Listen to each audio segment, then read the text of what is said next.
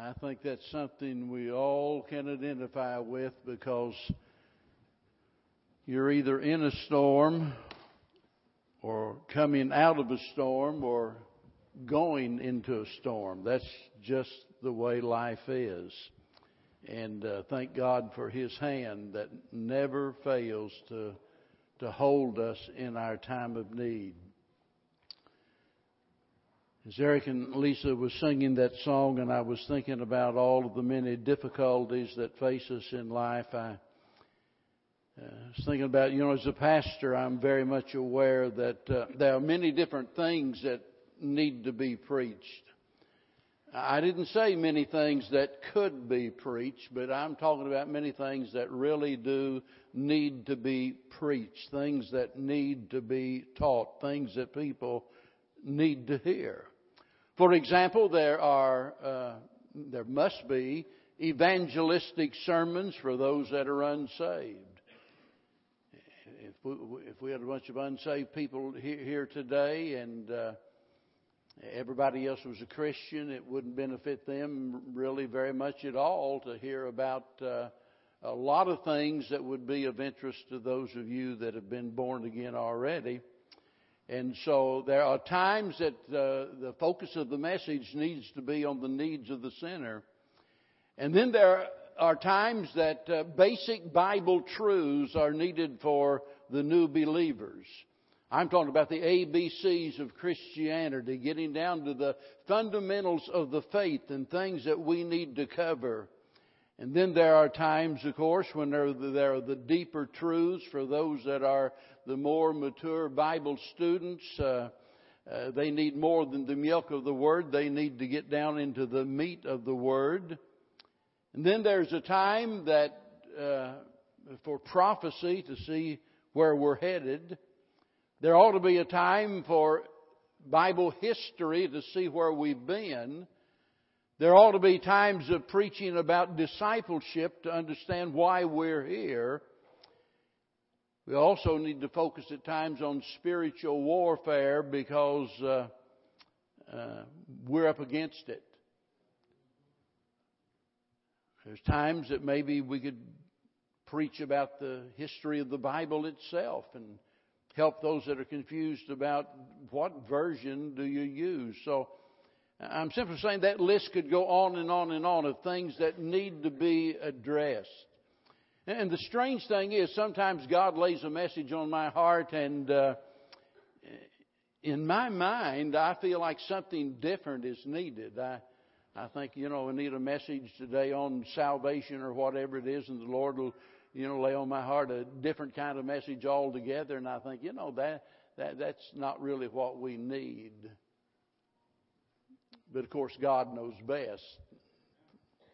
Uh, but today, today, I don't have any problem today in light of everything that's going on in our church. I can understand the need for this message, and I believe God would have me to do just as He said to Isaiah in Isaiah chapter 40 and verse 1. You don't turn there, but this is what it says Comfort ye, comfort ye my people. And so it's with that in mind that I come to you this morning and I make no apology for saying that the greatest source of comfort in all of the world is God's Word. It does what, uh, what man cannot do. You know, it's one thing to give someone a hug or send them flyers or send a card or to give them a pat on the back or offer a, help, a helping hand in some way. That, that, that's all wonderful and it's encouraging, but nothing ever takes the place of the Word of God. So with that in mind, turn to 2 Corinthians chapter number 4. I want to speak to you this morning about surviving the struggle. You'll see what I mean as we as we read. And I'm going to actually start back up in verse 7. Bear with me, I uh, may have a bit of a difficult reading. Our light is uh, out, and uh, so I'll do the best that I can, beginning in verse 7. But we have this treasure in earthen vessels. That's speaking about your body. That the excellency of the power may be of God and not of us. We are troubled on every side, yet not distressed. We are perplexed, but not in despair. Persecuted, but not forsaken. Cast down, but not destroyed. Always bearing about in the body of the dying of the Lord Jesus, that the life also of Jesus might be made manifest in our body. For we which live are always delivered unto death for Jesus' sake, that the life also of Jesus might be made manifest in our mortal flesh. So then, death worketh in us, but life in you. We having the same spirit of faith according as it is written, I believed and therefore have I spoken. We also believe and therefore speak. Knowing that he which raised up the Lord Jesus shall raise us up also by Jesus and shall present us with you. For all things are yours for your sakes that the abundant grace might through the thanksgiving of many redound that is rise and surge to the glory of God. For which cause we faint not. But though our outward man perish, yet the inward man is renewed day by day. For our light affliction, which is but for the moment, worketh for us a far more exceeding and eternal weight of glory, while we look not at the things which are seen, but at the things which are not seen. For the things which are seen are temporal, but the things which are not seen are eternal. Our text this morning begins actually in verse 16 down through verse 18. And I want you to see three things this morning. There is an incredible statement, an intense struggle, and an important secret. Notice the incredible statement is found here where he says in uh, verse number 16,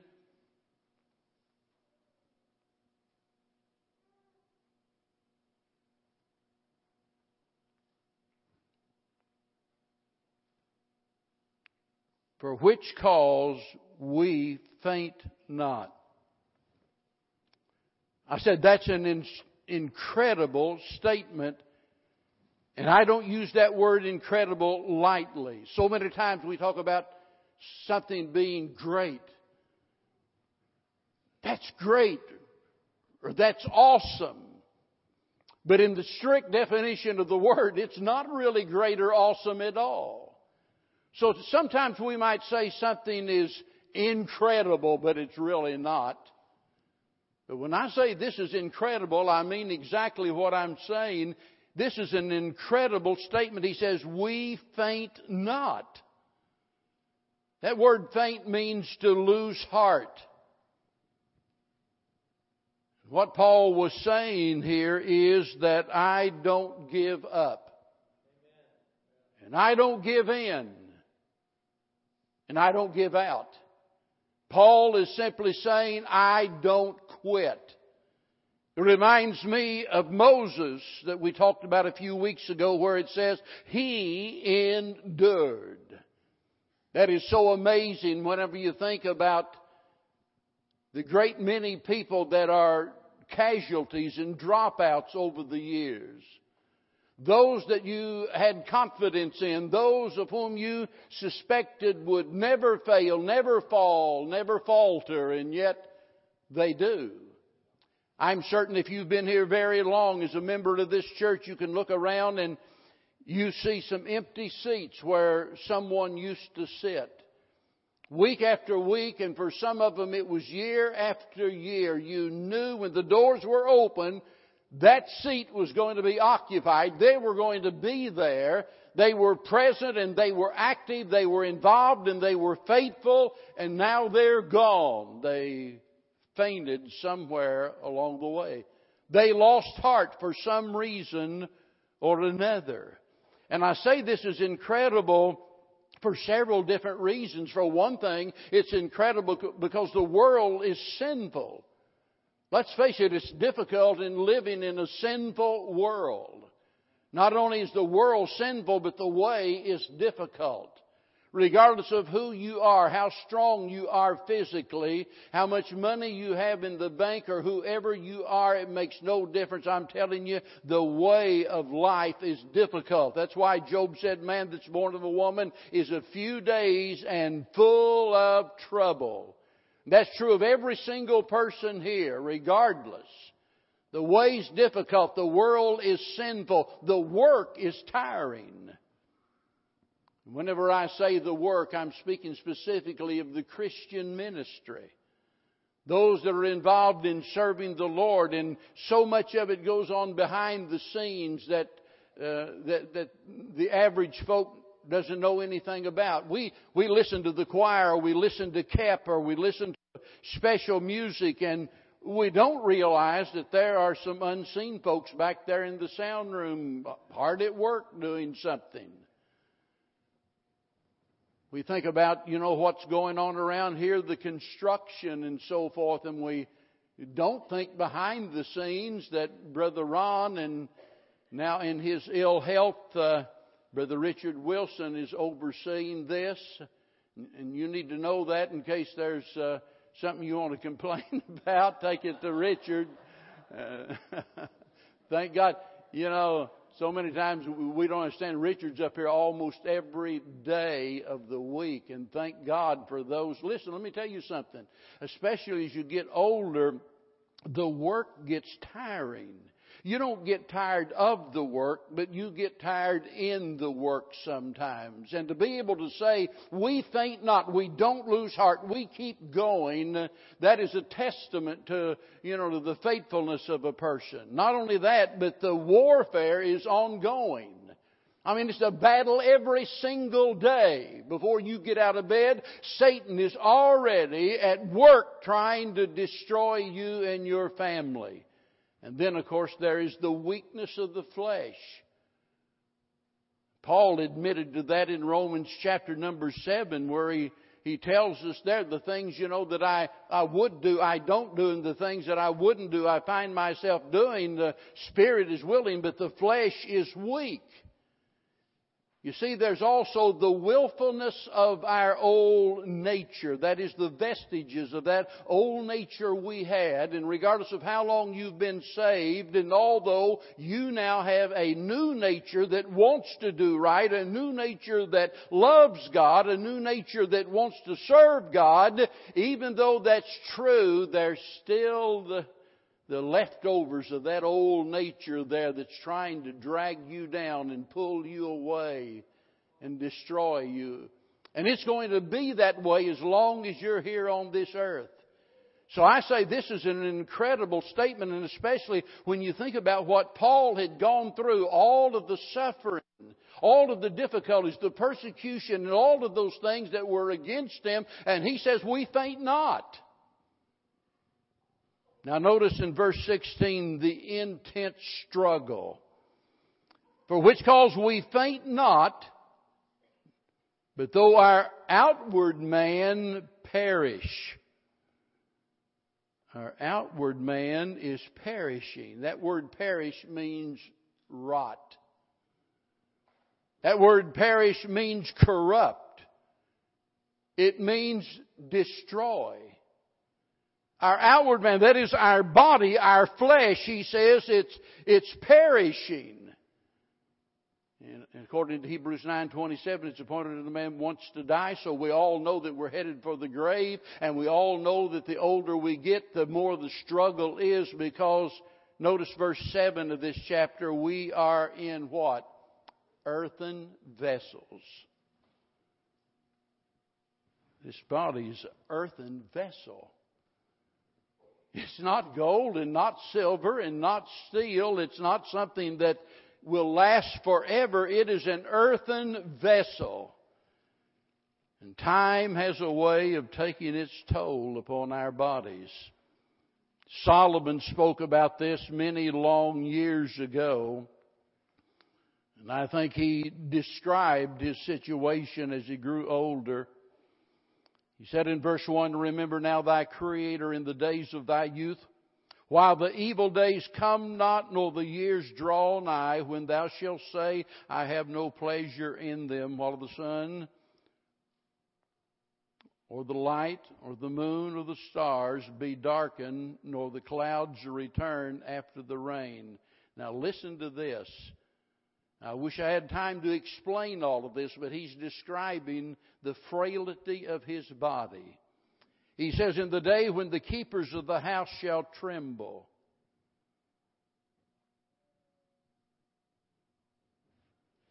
Anybody else ever need a cane, a walker, and I mean your knees are trembling. And the strong men shall bow themselves and the grinders cease because they are few. For some of us, they're all gone. You know, some of you adults might have to explain to your kiddos what we're talking about here. And those that look out of the windows be darkened. I see a lot of glasses out there, and I know some people that need some on right now.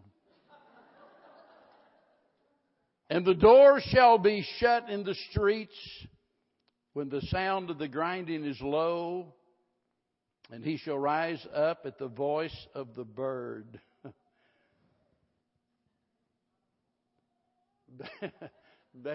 Bev knows that's me. I, boy, if there's a sound in the house, I I can't sleep. And all of the daughters of music shall be brought low.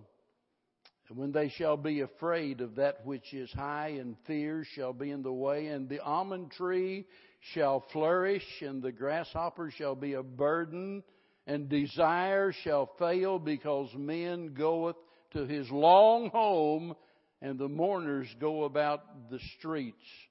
Or ever the silver cord be loosed, and the golden bowl be broken, or the pitcher be broken at the fountain, or the wheel broken at the cistern, and then shall the dust return to the earth as it was. And the Spirit shall return unto God who gave it. You see, all of this is speaking about an intense struggle that we're going through. Paul spoke about it in the book of Romans where he said, the whole creation groaneth, it travaileth in pain. It's talking about the agony, the pain of a mother giving birth to a child. And he says the whole creation is groaning, waiting for the adoption to wit, which is what? The redemption of our body. So the day that we get a new body, our old body is perishing. It's getting old. It, it's fading away. It's, uh, put it bluntly, it is just rotting and decaying before our very eyes. It's not anything new. It's something that every single one of us is going through. Some of you that are teenagers, you haven't realized that yet, but someday you will. An intense struggle caused by many different things, as we've already talked about. But I want you to notice the important secret. Now I say this is a secret, it's really not, but I say it is a secret because most people have never really discovered the reality of this. They don't know anything about it, but it's not a secret to those who are familiar with the Bible. This is one reason why getting acquainted with the Bible is so very important because God's Word reveals everything that we need to know. There are three important facts that Paul deals with here in our text. Related to this important secret, number one, is that no day is without provision. Verse number 16 again, notice he says here that our outward man, that is our body, he said it is perishing, but notice our inward man is renewed day by day. There's a renewal going on within day by day. I don't know how many of you saw the little thing I posted this last week. The, the blind boy, uh, I don't know, maybe he was 14, 15 years old playing some kind of a little instrument that looked something like a guitar. How, how many of you saw that? Maybe just a few. Singing one day at a time. One day at a time, sweet Jesus. Boy, I tell you, we need to learn to live one day at a time. You see, whenever God gives us the promise that He's going to supply our needs, remember, He says that we're to pray like this Give us this day our daily bread. We're to live our life in compartments compartments of days. And God does not give us the grace that we need or the things that, that we need for tomorrow. He doesn't give us what we need tomorrow today. But every day there is something going on. God is at work in our life. There is a daily provision being provided. We were talking in the office just a while ago about some situations and, and things and, and talking about the fact that, you know, God doesn't give us the grace, you know, for tomorrow, today. It'll be there when you need it. And the point is, there are so many times that we envision in our mind, oh, dear God, if this happened, I could never cope with it. I could never get through it. I would faint. I would give up. I would throw in the towel. That would be the end of me. And we think that we couldn't do it. But with God's help, we could. He gives us our strength day by day. So there's no day without provision. Secondly, there is nothing that is permanent. Notice again what he said in verse 17 for our light affliction. You need to go back to what we've already read and you need to think about what Paul suffered. And there's nothing light about the afflictions that he went through, at least in our mind. But he calls them light afflictions. Notice there, but for a moment. Some of you have been suffering with physical infirmities for years. And he says it's just for a moment. He said they work for us, for us a more, far more exceeding weight of eternal glory while we look at the things which are seen. We look not at the things that are seen, but at the things which are not seen. For the things which are seen are temporal. That is, they're going to pass away. Everything you see is going to pass away. and There's nothing permanent. Boy, sometimes whenever we're going through a trial, it seems like it will never end. But it will. Nothing is permanent. Whatever your affliction is, whatever your need is, please understand that God is telling you it's not permanent. Did you know that regardless of what your disease is, regardless of what your need is, that God is going to heal every Christian? But it's a matter of time. He might not do it today or tomorrow, but He's going to do it. It's going to get done. It's all a matter of time. So nothing is permanent. And we've got to remember that. Not only that, but nothing is without purpose. Verse 17, notice he says that these things, these afflictions, they work for us, not against us. So many times we think, you know, like Jacob said, all of these things are against me. Have you ever felt like the whole world is against you? Everything's going wrong. Every day is Blue Monday. Nothing's going right. Everything's working against you. But it's not. He says, These light afflictions, which are but for a moment, worketh for us a far more exceeding and eternal weight of glory. As I said, nothing is without purpose in our life. Now, we don't always understand what the purpose is, do we? There's so many times that we have questions. We wonder. Lord, why would you let this happen to me? Or why would you allow this to happen to my loved ones? But for the Christian, absolutely nothing is meaningless. And I cannot begin to tell you how important this is that we understand that. That everything has a purpose and that God can bring good out of the worst things imaginable. When your peers mistreat you, your dreams are dashed to pieces. Your best effort, your hardest work, all seems to be in vain. Your spouse is unfaithful. Your children go astray. Your bills are piling up higher and higher. Your loved ones have died. And your health begins to decline. And, uh, well, you fill in the blank.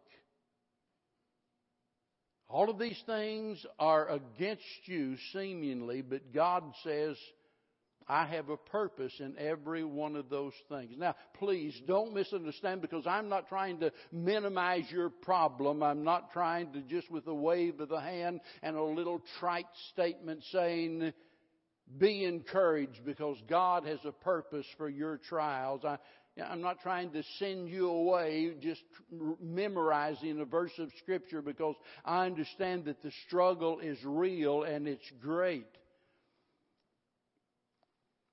It doesn't take away the pain, it doesn't take away the grief.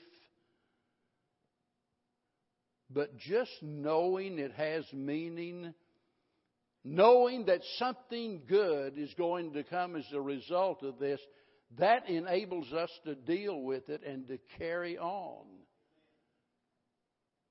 Because it's not for naught. And however tough it is to deal with, God has promised, day by day, God has promised to help you. And thinking that you can doesn't mean that you won't. I don't think I'll ever survive this. But you don't have the final say. God does. He's the one that gives the final answer. The only way for any of us to survive the struggle is to trust God. 2 Corinthians chapter 3. And I want you to notice what Paul says in, in verse number 5. Not that we are sufficient of ourselves to think anything as of ourselves. Now get this. But our sufficiency is of God. Man, I tell you what, we need to stamp that on our forehead or something and never forget that. Our sufficiency is of God. Look at verse number 8 for just a moment. Well, verse number 8 of chapter 4. For we are troubled, but notice, we're not distressed. We're perplexed, not in despair. Persecuted, but not forsaken. Cast down, but not destroyed always bearing about in the body the dying of the Lord Jesus, that the life also of Jesus might be made manifest in our body. For we which live are always delivered unto death for Jesus' sake. Now listen carefully. That the life also of Jesus might be made manifest in our mortal flesh. You, you see, God is Oh, putting us through things. And by that, I mean that God either causes everything or allows everything that happens to us, and He's doing it for a reason, and a part of the purpose is that the life of Jesus might be made manifest in us. That in the very worst condition, the very worst circumstances, that we might reveal something of Him to them who are round about us. So the Bible says that we are the light of this world. We're to have an influence. Now, the one thing above everything, remember, we're still talking about this key, this secret to us surviving the storms. Verse 15. For all things are for your sake. Now, do you reckon do you reckon God meant all things when he said all things? Absolutely. All things are for your sakes. That the abundant grace might through the thanksgiving of many, here it is, and of many, redound, rise, surge to the glory of God. You see, that tells us that everything in life is for the glory of God. In fact, the Bible says it was for that purpose that we were created. That's why we exist. Your purpose in life, my purpose in life, is to glorify God regardless of the circumstances. So that means that it's not a, life is not about me, life is not about you. It's all about God being glorified. That's the, that's the only important thing. I'm not important. You're not important. It's whether or not God is glorified. And whenever that becomes the most important thing in our life, and it should be, if that's the most important thing in my life, that God be glorified, then it colors my thinking about everything else in life. What I do, where I go, everything. My thoughts, my behavior, my words, my deeds, everything is affected by that. Because if God's glory is the main thing in life, we will we'll love our enemies for one thing. I mean, if that's true, we'll love our enemies, we will forgive every injustice, we'll endure every trial, we'll be content with whatever it is that God gives us, we'll be thankful for whatever it is that we have, we'll praise God continually. We'll resist temptation. We'll confess every sin. We'll serve Him with gladness.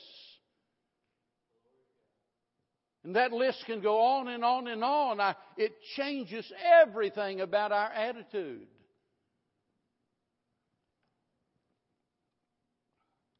Let me just close by reading a few verses. Romans chapter 15, verse number 1. We then that are strong ought to bear the infirmities of the weak Think about that a little while. Those that are strong, you ought to be helping out those that are weak. And not to please ourselves.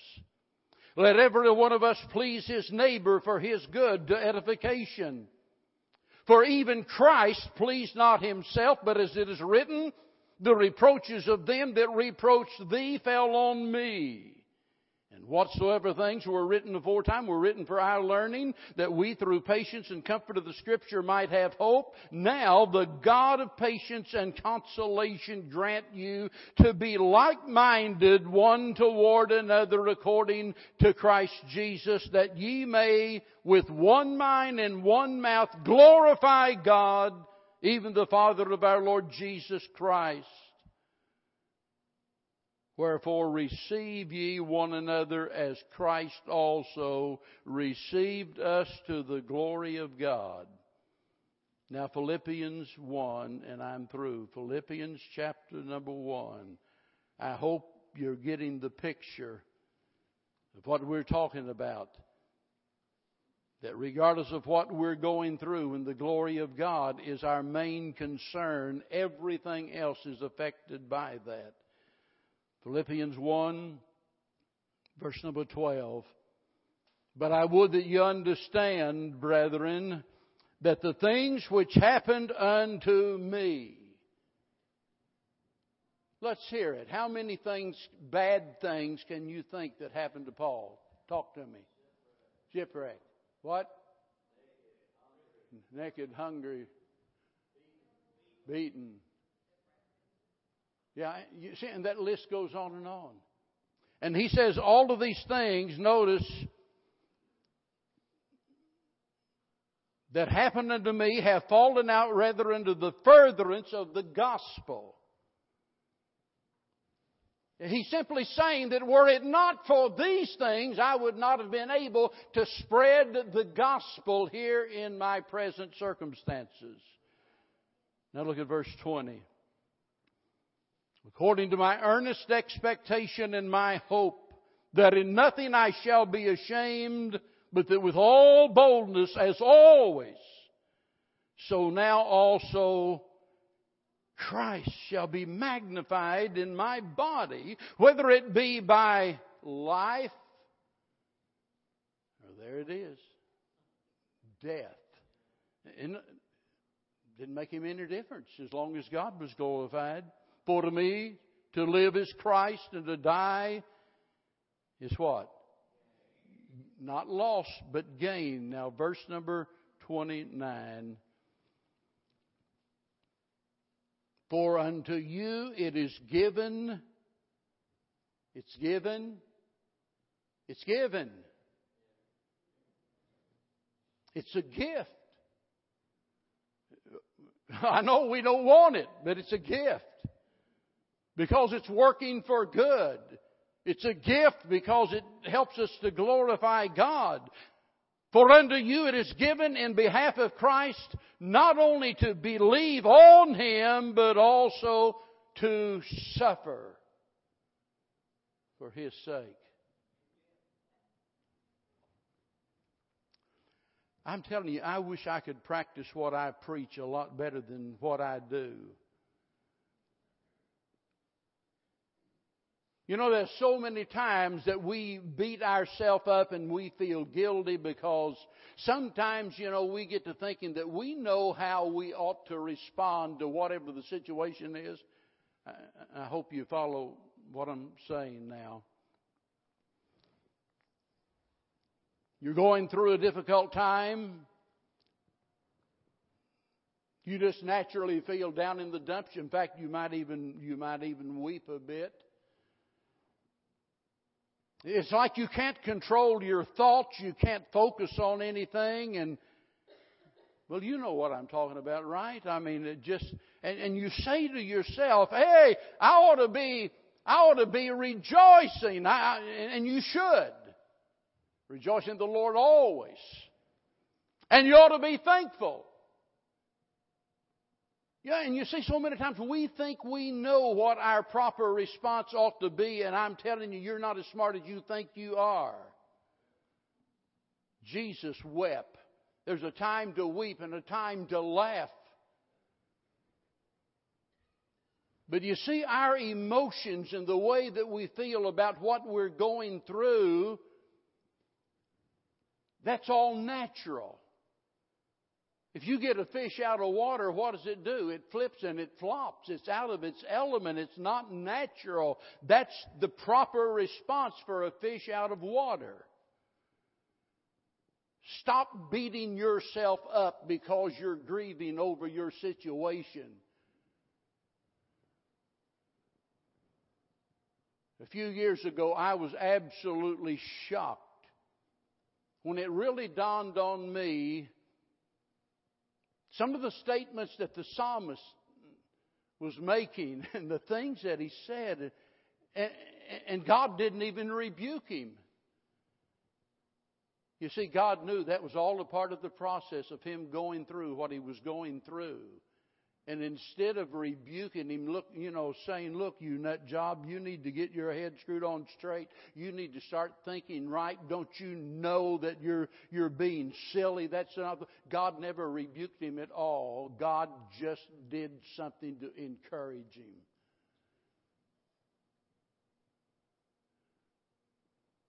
If Jesus wept, make no mistake about it, you're going to weep. If Jesus suffered, you're going to suffer. It's given unto you to suffer.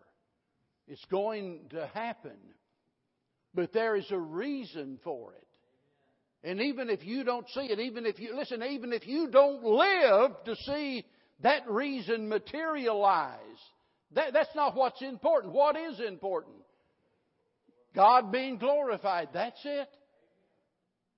And God does His work in His time and in His way. And He's not looking to us for advice about how He does it.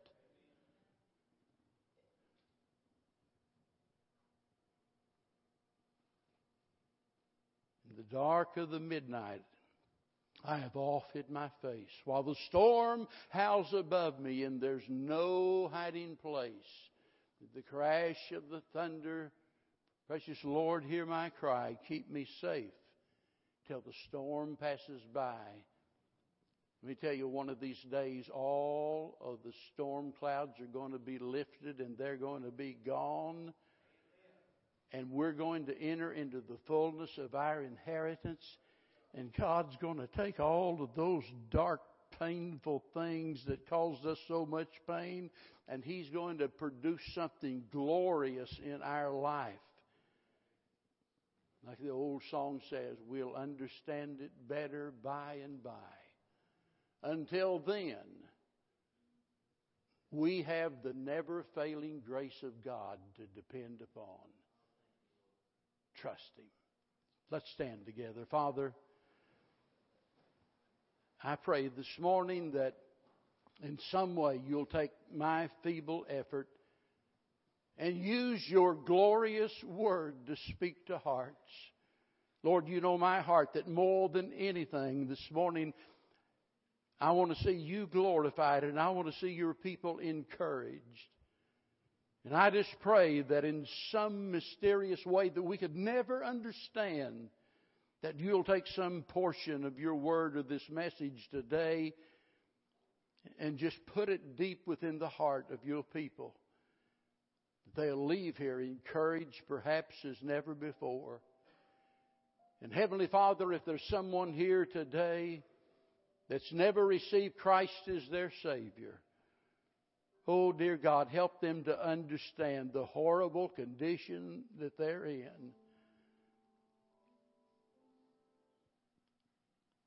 Speak to their heart. May the Holy Spirit draw them to that fountain filled with blood that they'll be saved. For we beg it in Jesus' dear name. Amen. Now, while we stand and as we sing, if God's speaking to your heart about anything whatsoever, would you come?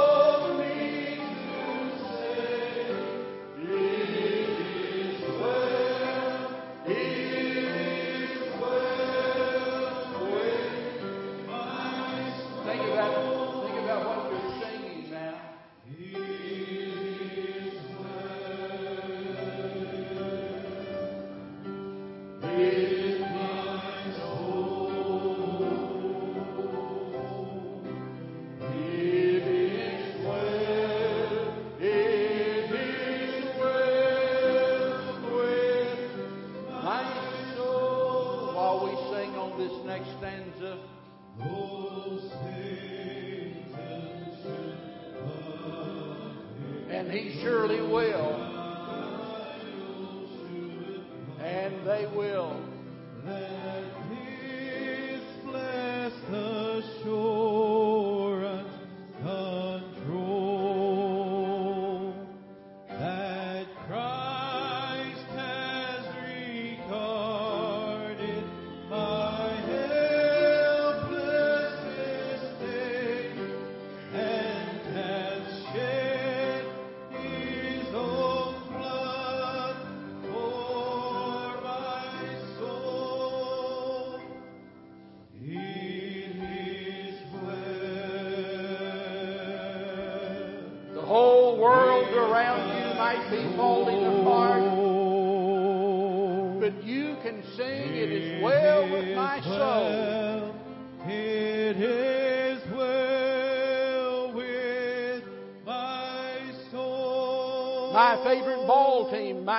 Lose every game, but it's well with my soul. It might be that my body is racked with pain. It might be that my friends have turned against me. It might be that the right people don't win the election. It might be, and whatever you want to add. But if you're a child of God in the will of God, you can sing, It's well with my soul. And if it's not, if it's not, it can be. Amen.